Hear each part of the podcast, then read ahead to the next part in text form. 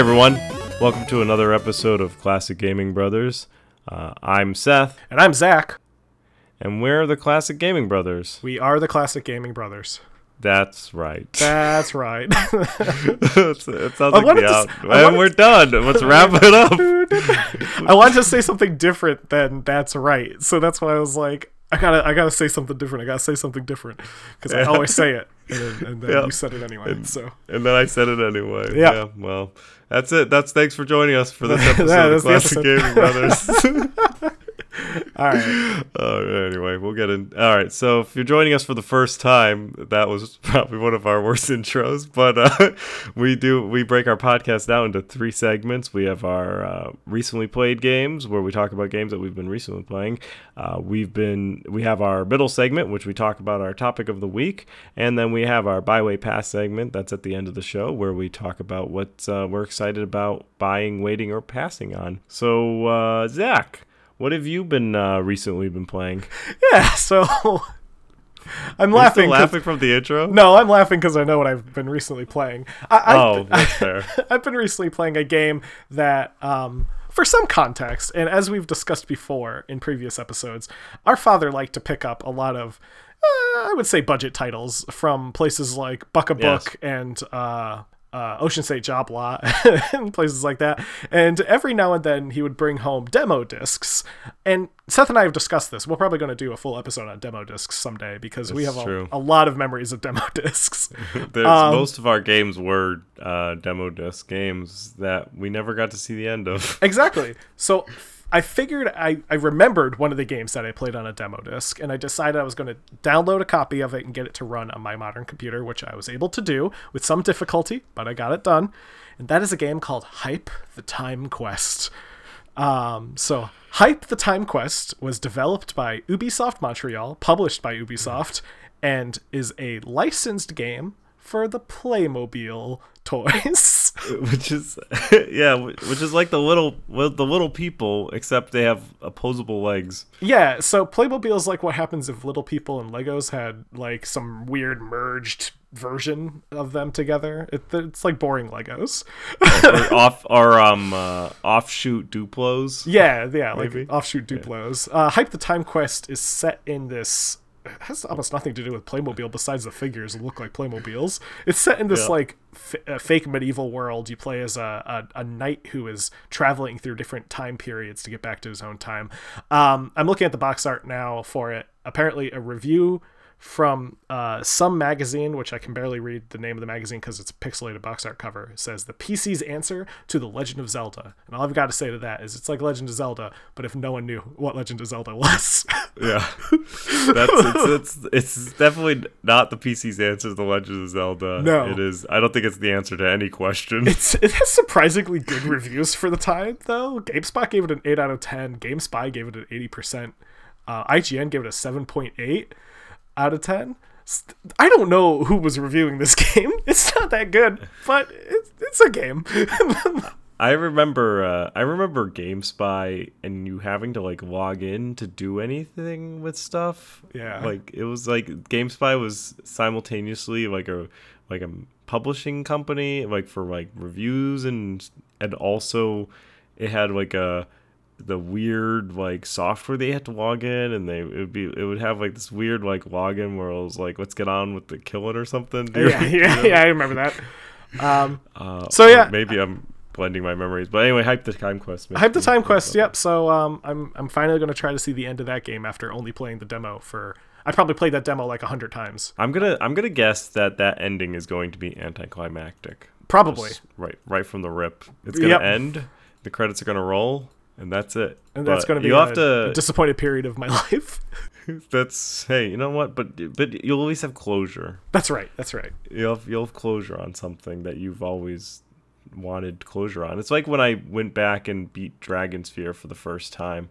I've now beaten Dragon Sphere more than once. Um, but uh, it was all because of that EMS extended RAM issue on the computer. We were never able to see the end of Dragon Sphere. Right, right, right. Uh, and I was able to complete it, and I was very happy. And then I've beaten it um, a, f- a few times since then. Um, so Seth, what have you been playing? So I have been playing a game that had came out after a little while uh, by uh, Telltale, which is a defunct studio. Uh, it's uh, in the Walking Dead property, and it's uh, the New Frontier, which is kind of like almost the middle of the series. Okay. So there's season. Uh, the, there's the original Walking Dead. The then they had the Walking Dead two sequel. I'm not exactly. I'm blanking on what the actual name for that was. Did they just call that there- season two? They might have been just season two. Yeah. And then there was uh, The Walking Dead season three, The New Frontier. And then lastly, there's the final season, which is Walking Dead 4. Um, so it, it is, uh, it's good. I like the story. I, I'm a sucker for Telltale uh, story arcs. I, I loved all their games. I understand that there was some internal company issues with Telltale as a company Yeah. where they overworked their employees and had these tough deadlines and it just overall was uh, kind of sometimes came off as rush products and the games were a little buggy and all that. And that shows in um, the new frontier. And so that that it shows, but it's still a good story. I'm halfway through the game, so I'm pretty much halfway through the entire series. I played the first episode. So the Walking Dead series was a part it was an episodic gaming where the games would come out in chunks. So you would it'd be like you would subscribe to a season or you could buy one episode at a time.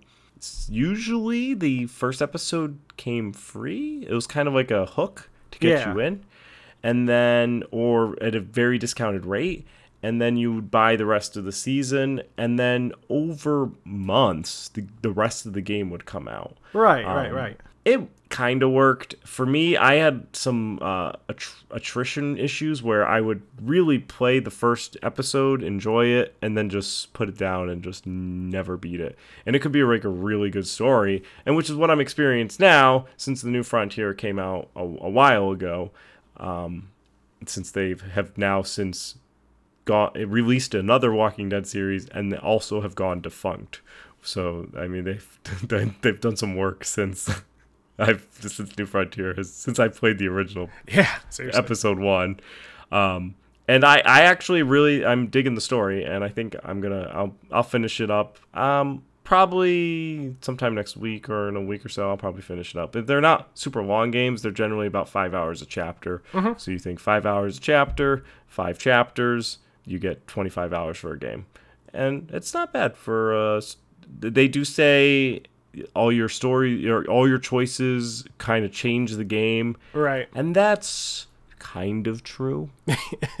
um, so if you're familiar with the Telltale series games, you know that they always say that, but then the the story still unfolds the same way that it would if you did all the other choices Right. Right. and it's and it's it's also interesting there is some choices that they say that they're trying to give you like big moral choices and then you see the like what everybody else did and it'll be like 90% of the players chose this i'm like that's not really a moral choice you're just either um, bucking the trend as it were deliberately or you're going with the kind of the obvious choice Right. Right. Right. Yeah. No. I, it's it's a valid criticism I think of of that type of that type of game. Yeah, and I, I think there are other series and other games that give you uh, better choices and actually change the story. Um, actually, I just read an article about Mass Effect, and it they said that the it was like some high eighty to 90, like eighty percent of all players went the Paragon route originally, or like their true playthrough. Yeah. And the Mass Effect developers were sad because they did a lot of work for the Renegade side. Oh. Um, so they're like, no one's really seeing it if everybody's going Paragon. And uh, I now, so I'm one of those Mass Effect players for the original trilogy who played through every game twice, one way Paragon, one way Renegade, just to see the different stories. And yes, the game is different if you play as a Renegade versus a Paragon That's cool. and and it's it definitely changes um the out i mean the end of mass effect of mass effect 3 is is kind of a you a decision that you can make regardless of your entire back history of playing through the game. But uh, at the end, it does change the whole story of the game, which is, I think, interesting. Um, and I think some, so some other, I feel like Telltale, yes, this the choices are kind of dramatic and they time you for your choices, but do they change the story overall? Eh, not really. But so that's what uh, I've been uh, recently been playing. Well, cool. Well, to get into the the meat of our podcast, um, coming completely different from what uh, Seth's been playing, um, but I guess there's some similarities to what I've been playing, just because I referenced uh, the, there was a reference to uh, something that's on this thing.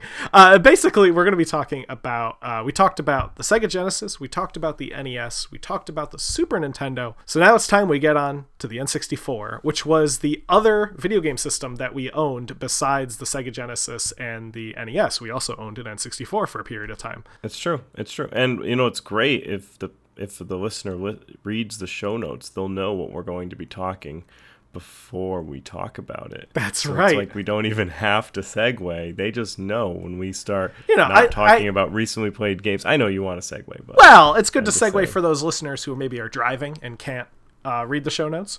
oh, that's true. That's true. I, it's that's very true. Fair. Um, a- anyway, uh, so Seth and I do have we have a little bit of history with the N64. We, we had friends who had it, so we got to play it before we owned uh, one for ourselves, and then we Yes. we ended up getting one for ourselves, and we ended up kind of accruing some games and stuff for it, and uh, having some good memories. But anyway, Seth, uh, what are your memories of the N64?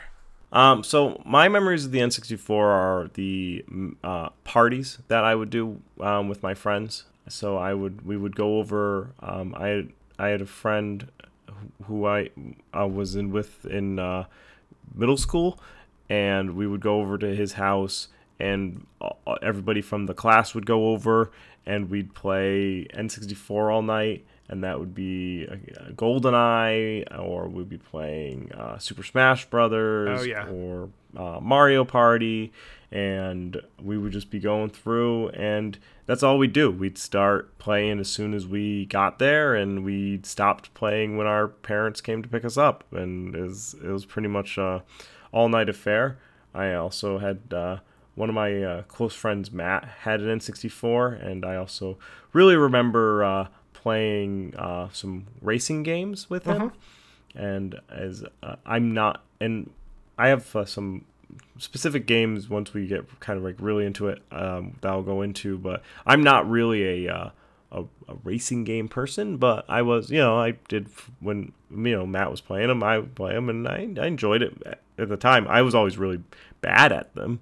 Uh, Matt was very good at them, and I would just crash my car. But that's kind of how life is. Yeah. What about Um, what about you? What are your memories of uh, the N64? Well, my memories are fairly similar. I mean, I remember playing. Uh, we ended up getting a copy of GoldenEye uh, 007. I remember playing that um, at home.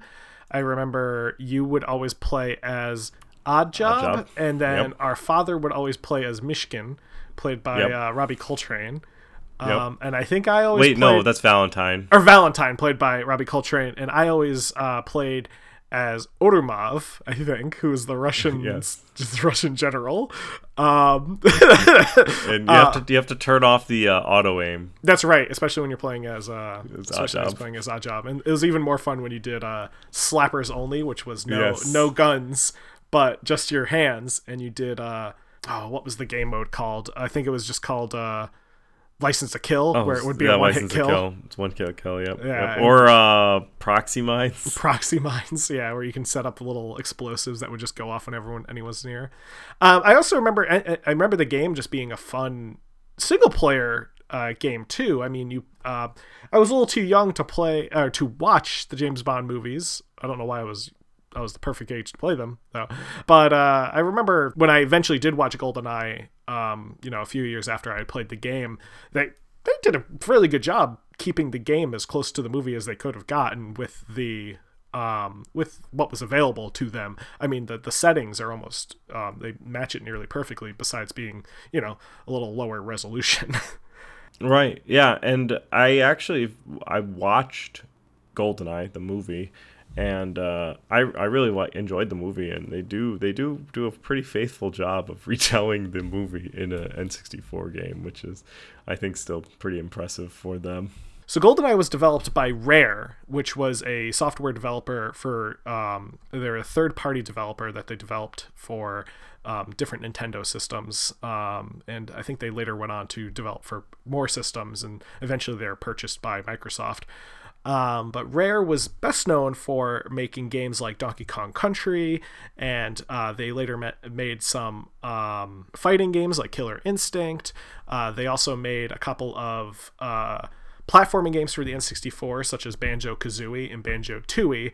And of course, they made GoldenEye 007, and then they followed up GoldenEye with what they would call a spiritual successor to GoldenEye, which was Perfect Dark. Um, so, Perfect Dark um, uses an improved version of the GoldenEye engine. Um, and you play as a female spy named Joanna Dark, um, and you do spy things. Uh, but Perfect Dark was cool because it used what was called the N64 expansion pack, which boosted the system's RAM slightly, and uh, it allowed you to actually do um, two player co op for the story mode, which was something that really wasn't around back then uh, for a first person shooter. And that was kind of a really cool thing to do is to play, um, you know, this game side by side with a friend. Um, going through the storyline um, as you would with the normal uh, you know single player missions. Right. Yeah, there weren't there were not a lot of uh, co-op games at the time that were able to go through like the story together with somebody. There was a lot of multiplayer games. Yeah. Um, and a lot of split screen games. And I think that I, I was just actually looking at um, just for a little history on the N64. Uh, the the console was released in North America in ni- 1996, uh, which happened in uh, September, and it was a it was named because it was a 64-bit central processing. Uh, it had a central a 64-bit CPU, and it was the last console to uh, use the cartridge as a primary storage method. Yeah, the last uh, um, until least, the Switch. Yeah, yeah. Um, it really the last uh, the last home console at least. I mean, the Game Boy Advance used it for a bit, but um, yeah, until the Switch, it was the last. Yeah, the, the last thing that you plugged into your TV until the Switch. Yeah. Uh, it came. It was. I. I mean, Nintendo always has uh, weird formats, I guess, for like even the GameCube. It used a CD, but it always used like these tiny little CDs. Yes. Yeah. Um, yeah. The and the little teeny ones. Um, it was uh, a. It was the fifth. Uh, the fifth generation of gaming system, which uh, the, its direct competitors were the PlayStation and the uh, Sega Saturn. And uh, the PlayStation did very well, and the Sega Saturn um, did not. Um, yeah, and what was interesting was the the reason Nintendo decided to stick with cartridges. Um, it, it wasn't that they never utilized CDs or, or rather discs. Um, they'd already developed disc based um, programs for um, their Famicom disk system back in the 80s. Um, and they actually had worked with Sony on developing a potential um, Super Nintendo CD add-on, which was um, canceled and later became the PlayStation. Yes. Uh, essentially, what it boiled down to was CDs at the time were just not um, they weren't fast enough for what Nintendo wanted to do, and, and, and that has a point to it. I mean, while the PlayStation has really good audio and and some pretty good visuals, there is load times with PlayStation games because of there it being a CD base. load times. Yeah.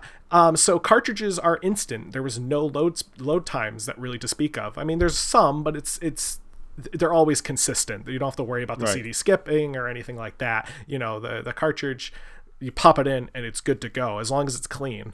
And so while they had while they weren't able to get CD quality music on most of their games without sacrificing you know different things, um, they were still able to produce uh, produce games that were quick and that could load um, as quickly as possible and not have people having to worry about wait times. Um, right. That, that was what they were worried about. Yeah, and and I think that it it did as I mean Sega Saturn eventually morphed into the Dreamcast, and the Dreamcast was the last of the Sega systems. But uh, so obviously the successful ones were Super uh, the Nintendo 64 and uh, the PlayStation, which have now are iterated out into the Nintendo Switch and the PlayStation 5 coming out. Yeah, right around the corner. The Nintendo 64 launched with uh, three games, two that were uh, released um, in like with in North America, and then one was that was exclusively to Japan.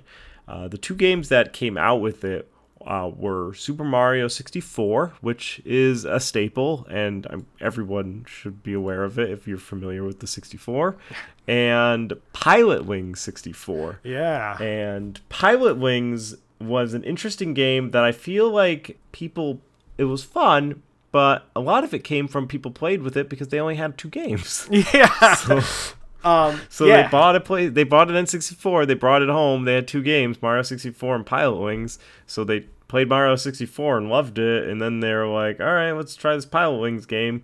And it's a it's a good it's a fun game. It's you play as these pilots who have to land gliders into like a landing zone after getting like different rings. Like there's like these rings that you have to fly through and then Yeah. there's a land and you have to land like perfectly in the spot and you get these different classes of vehicles. You're flying like a glider or a gyrocopter and it it like slowly falls to the earth and you have to kind of use different like going down and going up to kind of gain air time and stuff like that.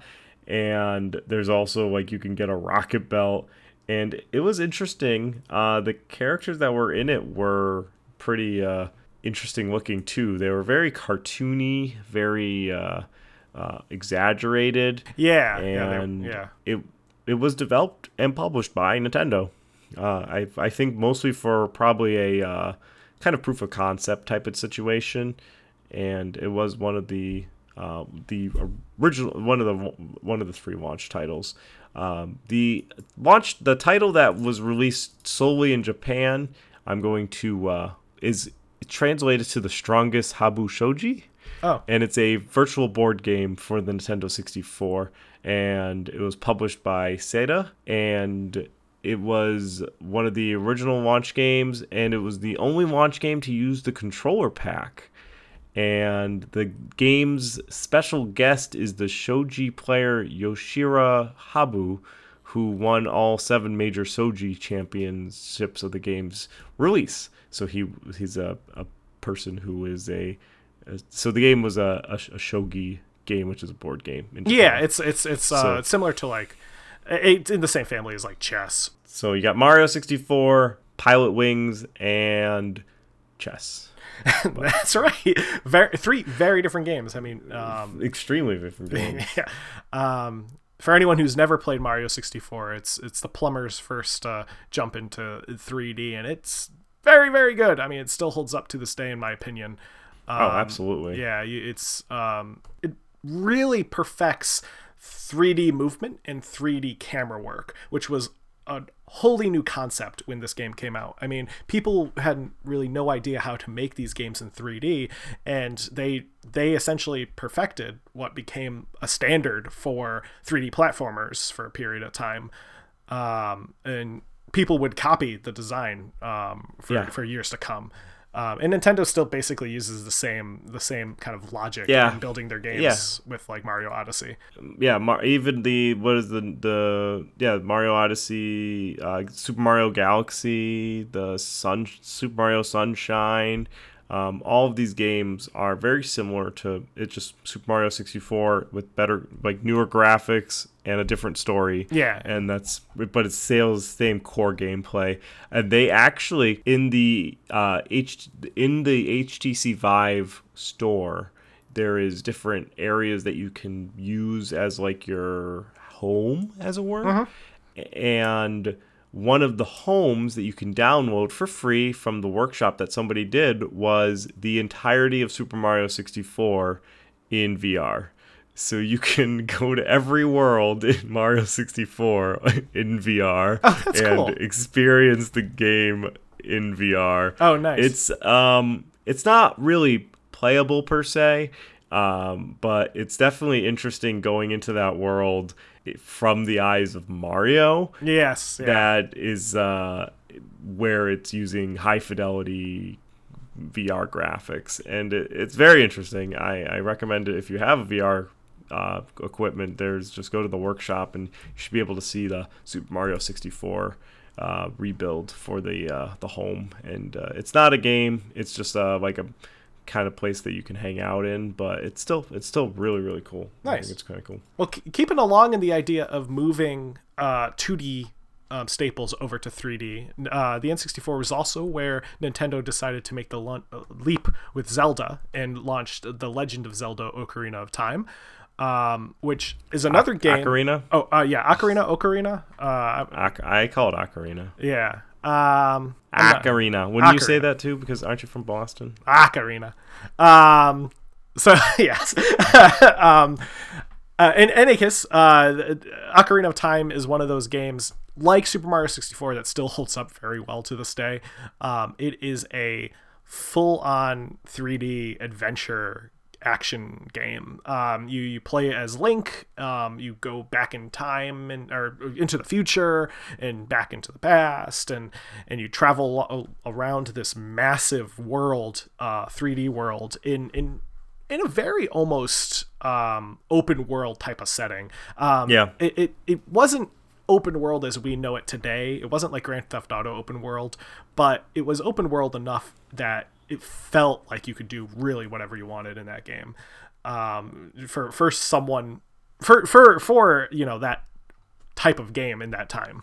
and you could you could um, do different missions uh, not necessarily in the order that was like you could go do the um was it the goron world go Yeah. to the goron world before you help out the uh fish people the zora people Yeah, yeah. There's there's yeah, certain so you missions you can do do, different orders. in um, in different orders exactly yeah. and then they there it was also a big pu- puzzler and so there was uh, a lot of different puzzle aspects to it there were music puzzles that you had to solve using your ocarina and that you could teleport around to the game and be able to like zach said go to the future and the past and uh, it came out in 98 and so that was the one of the uh, earlier uh, it's so two years after the N64 came out, they came they hit the Nintendo hit the hit the field with Legends of Zelda, and and then in 2000 they released Majora's Mask, which was a, a sequel, which was a lot more in regards in tune to like time manipulation as well. Mm, yes. But that way, that one was like uh, where the, Majora's Mask was like the Legend of Zelda uh, what Groundhog Day. So you just like you are you repeat the same couple of days over and over and over again, trying to do different things as you as you try to get to the like the perf I don't know the perfect end or like the like the the as you try to accomplish the goals that are set before you. Yeah. Um, and for some brief history on Majora's Mask, it was developed um, originally. I I believe the intention was to create a game for there was a there was a Japanese only disc based add on for the N64. And they originally wanted to create kind of a uh, a master quest or a harder version of the of Ocarina of Time. And so while there's development of that, they're planning a different project, kind of as what would become uh, Majora's Mask. And when uh, the the N64 DD, the disk drive, didn't do as well, they decided to move transition over to a cartridge based uh, game. Um, and eventually got the American uh, North American release. Yes, and the the 64DD was a big disk drive that went under the N64. Yeah, it kind of looks like a kind of looks like a like a CD player if like for a car. like Yeah. it looks it, it's very bulky. Yes, and it would yeah, it would sit under the under the carriage of the N64, raising it up, and uh, it it got delayed, and it just did not do well. Um, I do know that a uh, a version of the N64 DD was planned for North American release. They actually got as far as developing um, what would have been the demo model, so not the like prototype test models and like not the, de- the like development kits, but the actual like piece that would have gone and sat in stores and stuff like that um, to demo the system. Um, but they never brought any of the games over to it. Um, so the only reason I know that exists is uh, there's a YouTuber named uh, Metal Jesus who actually stumbled upon one um, kind of by chance and has it in his collection. It's one of the only ones in existence. So during this time, Pokemon was on the rise, and they did release a few Pokemon games for the N64. Uh, there was Pokemon Snap and Pokemon Stadium. And Pokemon Stadium, I, I believe you could import your, you could plug your game in somehow to the game and you could import your characters Yeah. into the game and you Um, could fight them with your friends for the first time in on a big screen. You, you could always fight by using the link cable as it were with the game boys. But there was some there was some aspect where you could bring your pokemon from your pokemon game into the stadium to then fight your friends. So that was very exciting. And then and pokemon fighting is kind of like the coolest things, especially for kids who Oh, yeah. grew up with Pokemon. Um, more so, maybe Zach than I. I had I was a red blue Pokemon guy, and then kind of drifted out from that. But Pokemon Snap was a like a on rail photograph comp- game where you would ride through on a little cart and you try to get good photographs of the Pokemon like a safari Yeah. And you would try to like use different things like you'd throw like a pokeball at them or you would like throw like carrots or something at them Apples, to get yeah. them to do some apples yeah you peg them with apples and they would do stuff and then you would take a picture after the you threw the apple and you were trying to score points and the more points you got the more courses you unlocked and you would be able to take like different and you'd be able to take more photographs of different pokemon and you maybe there may be like a few seconds where like a, a rare pokemon would show up on the screen and you have to play the map over and over and over and over and over again to be able to try and see it because that's what pokemon games end up being kind of grindy but well, It did have some. how it is It did have some cool moments. Um, I, I know. did. I know that there there was ways to unlock. Um, one of the ways you unlocked like levels to get to the next level is you had to like. There's one instance where you had to. I think you had to throw something at a wall, and then a Porygon would pop out and hit a button, and then it would divert you onto a different path. Um, and that would be how you unlock like one of the later levels. Um, so there's some cool little um, kind of not almost puzzly solving elements to it, you know. right Um, it definitely kept you a little more entertained than just taking photos. Uh, right right right there was definitely yeah it was definitely like a puzzly game as well and and all of these characters and more were included in um, a crossover fighting game which was developed by hal called super smash brothers. Um, the first being on the n64 and a sequel on the on the gamecube. And since then there's been a version on every nintendo system ever made. Right right. And it's it's become memes and all of that. Yes. So um, Smash Brothers was really cool. Uh, develop the guy who actually went uh, was the creator of Kirby, Masahiro Sakurai, um, and one of the developers at HAL Laboratory. Um, was really interested in making a fighting game, and he wanted his initial idea was like it was just going to be like essentially like just generic fighters fighting each other. Um, and he showed it to Satoru Iwata, who was working at Nintendo. And they kind of both decided that it would be interesting if they like did something more with this game and they wanted a way to show it to Nintendo and have them be interested in it. So they they actually put like Mario and Donkey Kong and Samus and stuff in it. Um having the which would be all their intellectual property yeah, fighting with each other, but they never got approval from anyone else in Nintendo to do this. Um, so he showed them this demo that he created with these characters fighting and like punching each other, pretty much anticipating that Nintendo was gonna like everyone else in Nintendo was gonna just shoo it down. Um, and they it, it was approved. Um, they said, yeah, let's go for it. And um, they they went on to to develop the develop the game um, and it was kind of it's really cool the original game i mean was very it was very simple it only has a few um, a few characters in it and some unlockable characters such as such as ness from earthbound or luigi um, but it was a, it was a fun little game. You got to play as uh, some of your favorite characters and and, and beat them up. uh, I mean, it's one of the few games where uh, you could play as uh, uh, Mario and punch Pikachu right in the face.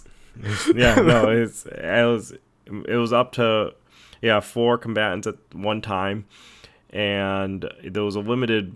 The original uh, Super Smash Brothers had the only 12 playable race or wait races if 12 playable characters from Yeah. the yeah different aliens right just Yeah, you know. kirby uh, you Yeah.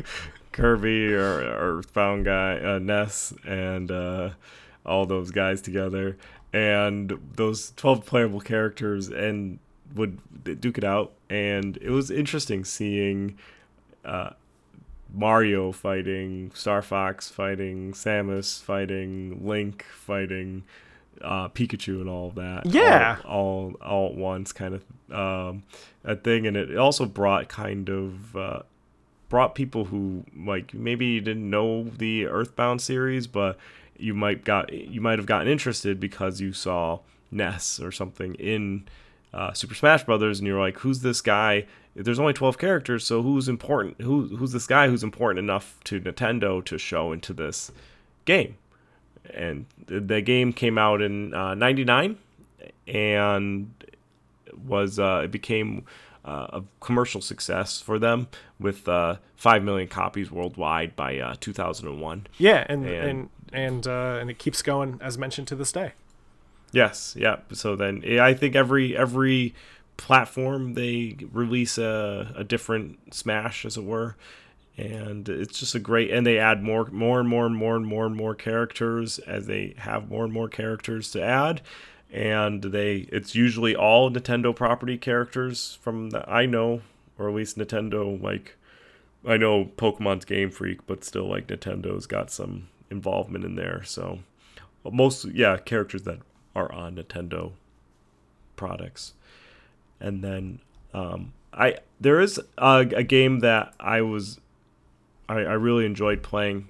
Uh, this is the one with Matt. It was the the Cruis'n the USA series of games, and the Cruis'n series was actually developed by Midway Games, who were uh, they weren't uh, they were arcade makers. So they developed they developed and made arcade cabinets. And they essentially made Cruis'n the USA in 1994 and they released it for arcades. And when the N64 came out it was really taking a chunk. And you know the SNES and the NES all these home consoles year after year were taking uh, a chunk out of Midway's pocket, as Right. it were, because Midway had the arcade cabinets and people weren't going to arcades because they had an arcade in their home. So Midway was like, well, why don't we just take our property and port it to the N64? And they ported the uh, Cruis'n the USA series games onto the N64, and I was able to play that with my my f- good friend Matt, um, and it was unique because you would you play in streets that were kind of real life, but there were like road hazards such as like oncoming traffic or construction and those other cars and you can bang into them or jump over them and there was you could play as you could drive a bus instead of like all just like you think like Forza series racing games and you're just driving like um like souped up uh racing cars. Matt's probably like being like what the hell are you talking about Seth with souped up racing cars? But uh with Cruis'n the USA you drive like you're driving like beaters and like a I I always drove as the bus. That's what I did. I drove as the Yeah. school bus.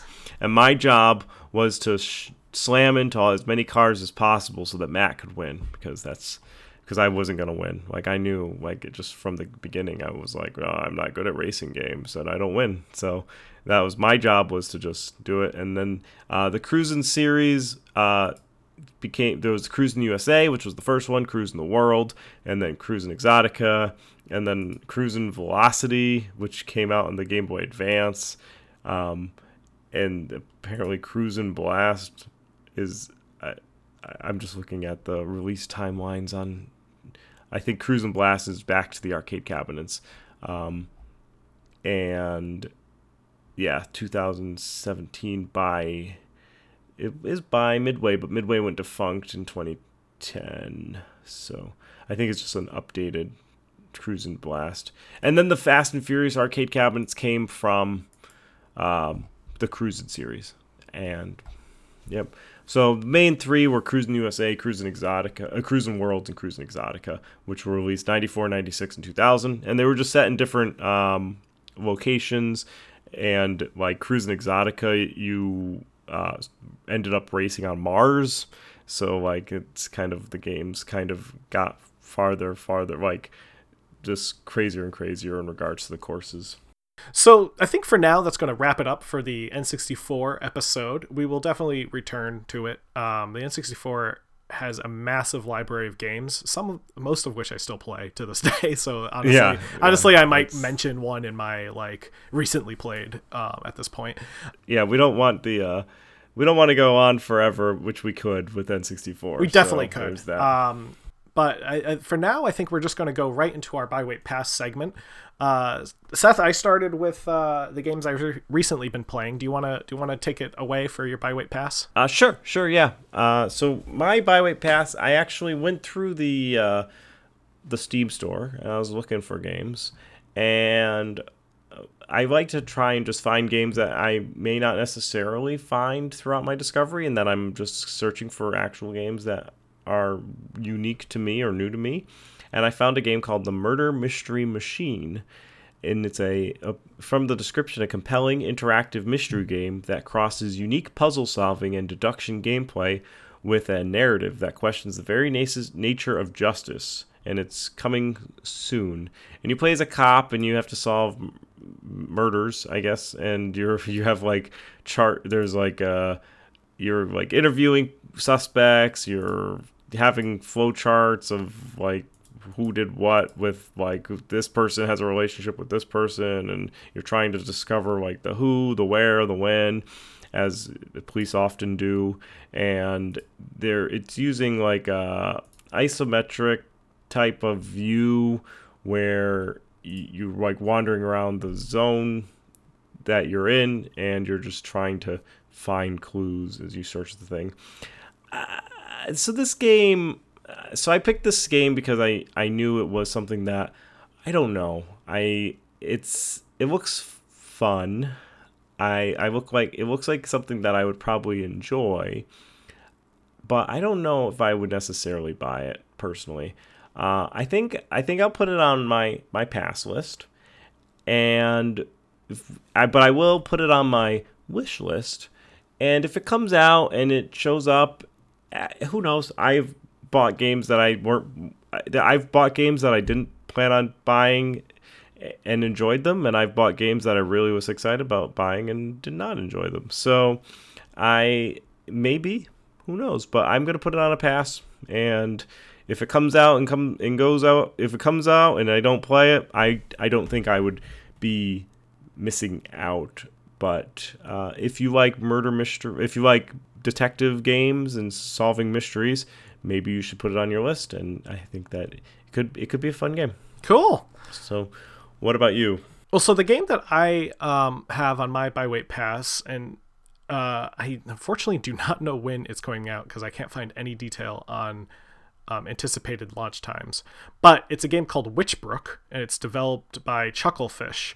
Um, so Chucklefish is the the company. Oh that, yeah, yeah, yeah. They they they they created Starbound, and they also um, published and helped work on Stardew Valley. Um, so Witchbrook is supposed to be like a Stardew Valley kind of like Harry Potter Hogwarts game, um, whereas in from what we know about the game, from what's been what's been um, uh, shown. Um, you appear to be a, a magic user, like a witch or a wizard, who's attending a magic school, um, and you you do different tasks uh, around the school, and you make friends, and I assume you do other you know Stardew Valley stuff, you know, probably trade things and, and create relationships and such.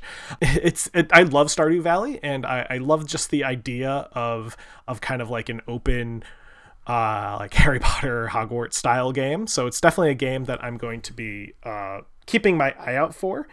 As I have no idea when it's supposed to be out. It's, uh, it's... It says, according to an article, uh, 2022. Oh, okay. So I, I believe my knowledge with Chuckle Chucklefish is that uh, he is pretty much a, was a one man show for a majority of Stardew.